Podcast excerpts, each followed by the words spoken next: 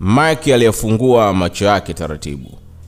Muda mrefu ulikuwa umetoroka akiwa katika ulimwengu ambao hakuwa nafauka nao. Alikuwa mfu asiyetwaliwa roho yake, bali ilipotea kilindini kwa kipigo kilichozitwaa fahamu zake. Kwa shida alikazana kuyafumbua macho ili aone. Yalimshinda na kuishia kuyafikicha. Alihitaji kuona. Uono hafifu ulimjaa machoni. Gizagiza macho yake yalihangaika kulipenya. Kama siku yenye mwagiko la ukungu baada ya mvua kubwa kunyesha, ndicho Mike alipambana nacho kwa wakati ule. Mkono wake wa msalani aliunyanyua na kuyapangusa macho yake ili aone. Alihisi kulikuwa na utando au tongotongo. Bado hakuweza kuona. Misukosuko na kipigo cha haja kilimvuruga. Mfumo wake wa ubongo ulipoteza sifa zake na kuifanya mishipa iliyokitanda kichwa kupunguza ustadi wake wa kuiwasilisha taswira akisi ya uono wake. Alikuwa upande kipofu na upande mwenye siha ya macho. Akiwa taabani, mahuluku asiyejua aliko, Maki alitapatapa kwa mateso. Wakati alihisi yupo ndotoni na wakati ukweli ukimkataza kwa sauti kuwa alikuwa macho na alikuwa hai. Jazanda liliziparamia hisi zake. Mawazo ya jana yalimjaa akikumbuka jinsi siku ilianza na vile ilikuwa yenye hofu nyingi. Si ndotoni, bali alitopea kwenye msitu wa fikra zenye kuvuruga mwili. Kama mwenye kupandwa shetani, aliingiwa wasiwasi kila alipozisikia tena sauti za mlio wa risasi na kipigo cha mbwa mwizi alichokipokea usiku uliotangulia. Aligutuka angali bado hakuweza kuyafumbua macho yake. Mike alishiba kipigo chenye mvujo wa jasho na damu nyingi. Mwenye dhamiri hustahika. Hakufa moyo Mike. Alijituma kunyanyua mwili wake aliouhisi mzito kama gunia la misumari juu ya kichwa chake. Wima wa mlingoti alisimama. Maumivu yalimpalaza na kumlazimu kuinama na kulishika tumbo lake. Tayari alikuwa chini kasimama sakafuni baada ya kukishuka kitanda kirefu chembamba kwa upana kilichokuwa ndani ya chumba hicho chenye mwanga hafifu. Alikinyanyua kichwa chake kwa hamu, nafsi na akili yake ikishabikia kuwa alikuwa kwake, lakini kwa mashaka alijisemea kimoyomoyo, chumba gani hiki kisicho mwanga wala samani zangu? Chumba au handaki? Maki alinong'ona wakati akijaribu kuvuta kumbukumbu. Kwa taratibu, kichwa chake alianza kukinyanyua taratibu. Macho yake yaliangaza kila upande kukagua ni wapi alikuwepo muda ule, si chumbani kwake na sio chumba alichokifahamu. Mike alistaajabu kidogo, kisha kineno kilimtoka kama chafya. Kitanzi. Aligutuka na moyo kumpasuka kwa hofu. Aliona kitanzi kikining'inia pembeni ya pale alipokuwa akasimama. Hakuishia hapo. Macho hayakuwa na uono wa kutosha, lakini yaliona na kuamini hali aliyokuwa nayo sehemu ile. Hatua ya kwanza, ya pili, ya tatu alizipiga na kukishika kitanzi kile na kukipapasa kwa makini. Kililoa damu.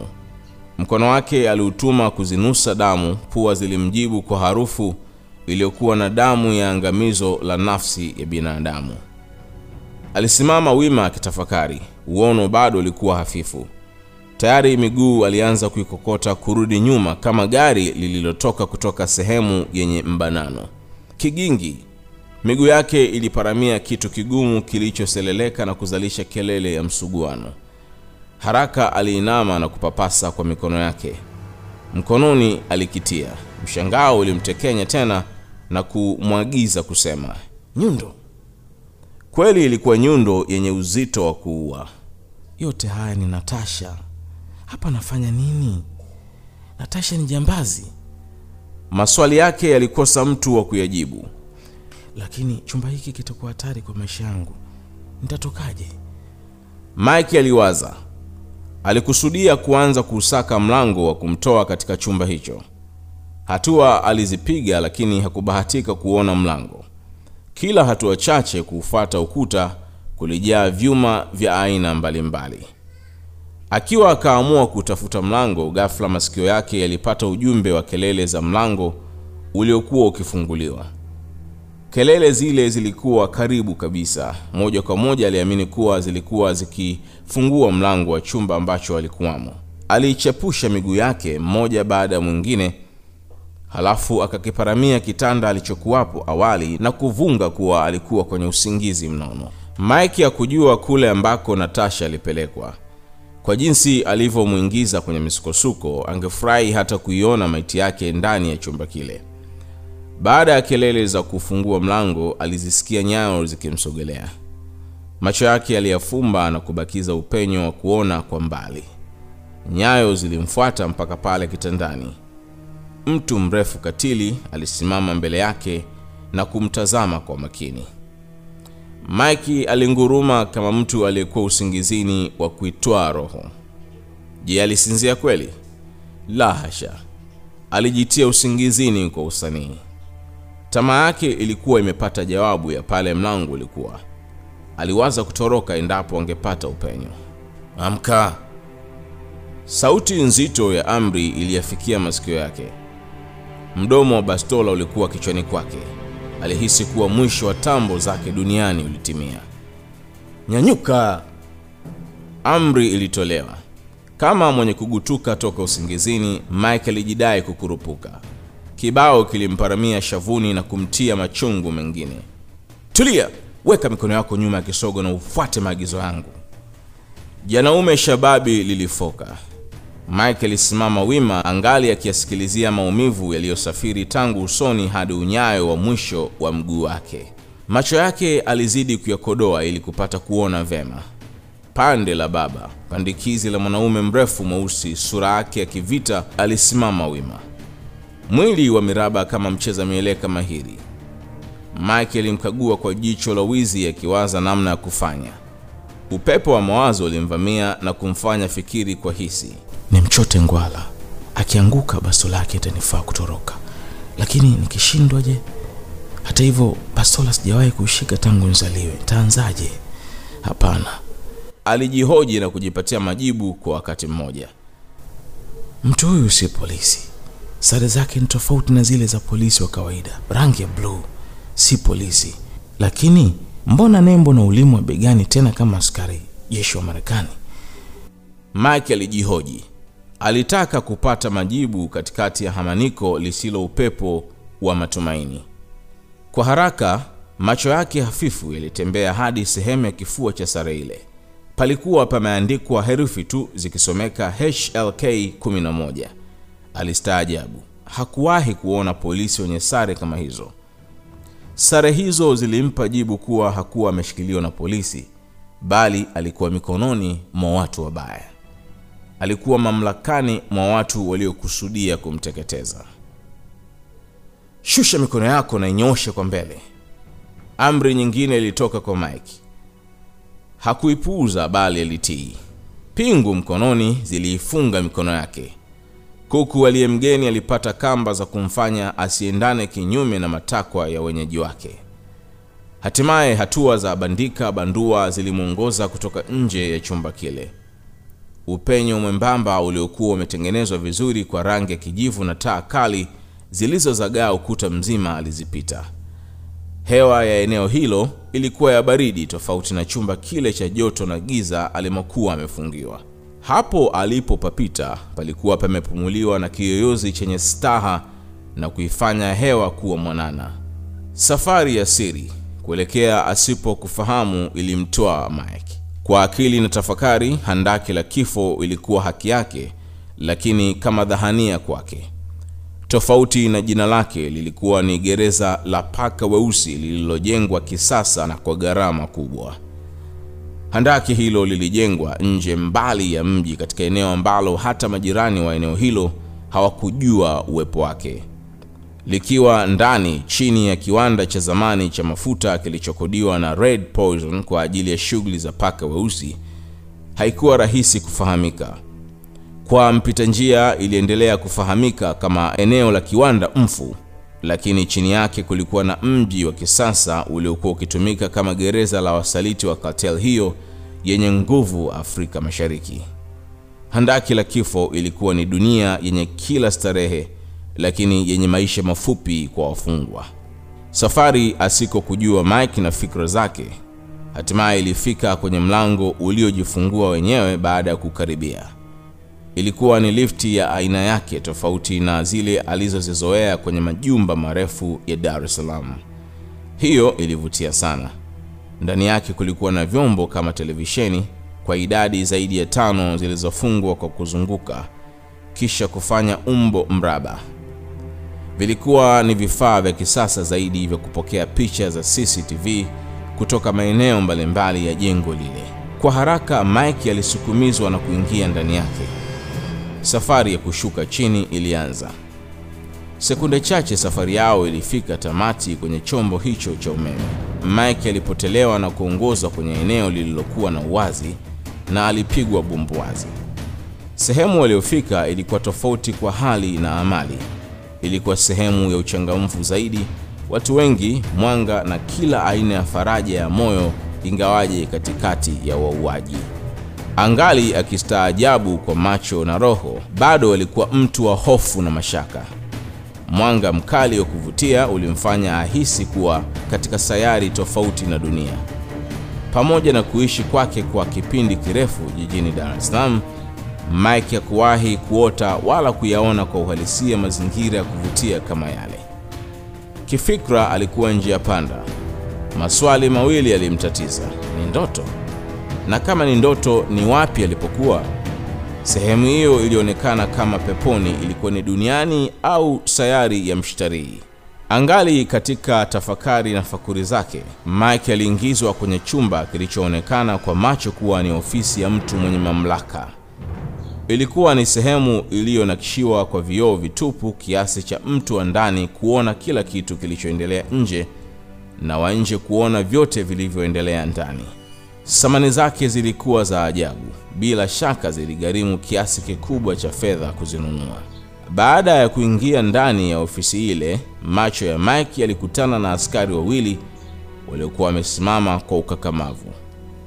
Macho yao yalikuwa sawia, yametulia kutazama mlango ambao uliwapokea Mike na mwenyeji wake. Sura za askari wale zilikuwa mbaya, midomo ilikuwa kama iliyotiwa shubiri, hawakutabasamu wala kupepesa kope. Miguu yao ilikusanyika sawa, walisimama wima, mikono yao ya kiume waliinyoosha kama vile hufanya wakati wa kutoa heshima kwa kiongozi mkubwa. Mike alizidi kustaajabu.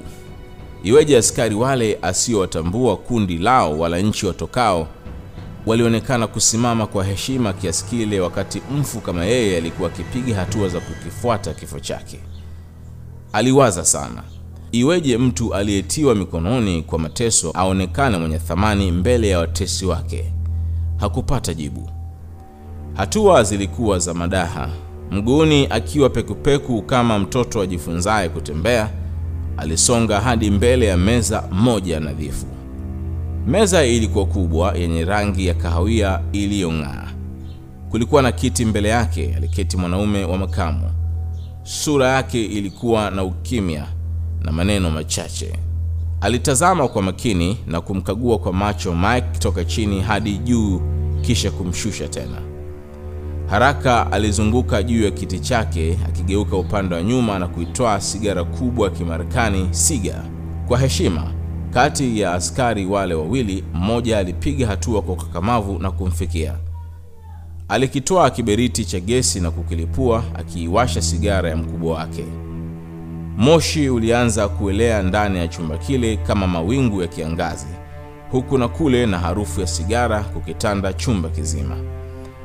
Kwa mbwembwe, moshi aliupuliza kupitia tundu za pua zake na mchache kupitia domo lake na kusafiri kwa mafungu mafungu. Jicho lake lilianza kuiva na kuwa jekundu na hatimaye chozi jepesi lilimtoroka mara chache. Mike alikuwa amesimama mbele yake. Askari mwenyeji wake alimlinda kama mwana mfalme. Mtu wa makamo alivaa suti nyeusi na shati jeupe kama theluji. Kichwa chake alikitumbukiza ndani ya kofia moja ya kibajuni kama ile ya mwanamuziki wa Kongo Kanda Bongoman. Alimkazia macho Mike na kuuliza, Natasha iko wapi? alihoji mwanaume yule kwa taharuki. Mkuu analetwa na 29 muda huu, alisema askari yule akiwa kasimama kwa ukakamavu. Sawa, aliitika mtu yule mwenye sura ya mamaye, lakini roho ya muuaji wa halaiki. Ndani ya sekunde hamsini Mike alimwona Natasha akiletwa na askari mwingine kwenye chumba hicho. Moyo wa Mike ulizidi kujawa na wasiwasi na kwenda kwa kasi ukidunda kama ngoma wakati wa masika. Hasira alizokuwa nazo kwa binti yule hazikuwa na kipimo, zilikuwa nyingi tena za ajabu. Macho ya Mike yaliuona uzuri wa Natasha kama sumu kali katikati ya chemchemi ya maji baridi jangwani. Alikuwa muuaji mwenye sura nzuri, mrembo asiye thamani ya uzuriwe. Tayari Natasha alikuwa kasimama karibu na Mike. Wote walikuwa mbele ya mhukumu mkuu wa cartel, bingwa wa vifo vya kusababisha red poison. Natasha alikiinamisha kichwa chake chini kama mkungu wa ndizi kwa hofu ya kumtazama mtu yoyote ndani ya chumba hicho. Natasha, nilidhani wewe ni mwanamke shupavu unayestahili kuvaa suruali wakati wa vita, aliongea Red Poison wakati akitoa kupuo la moshi mdomoni na puani.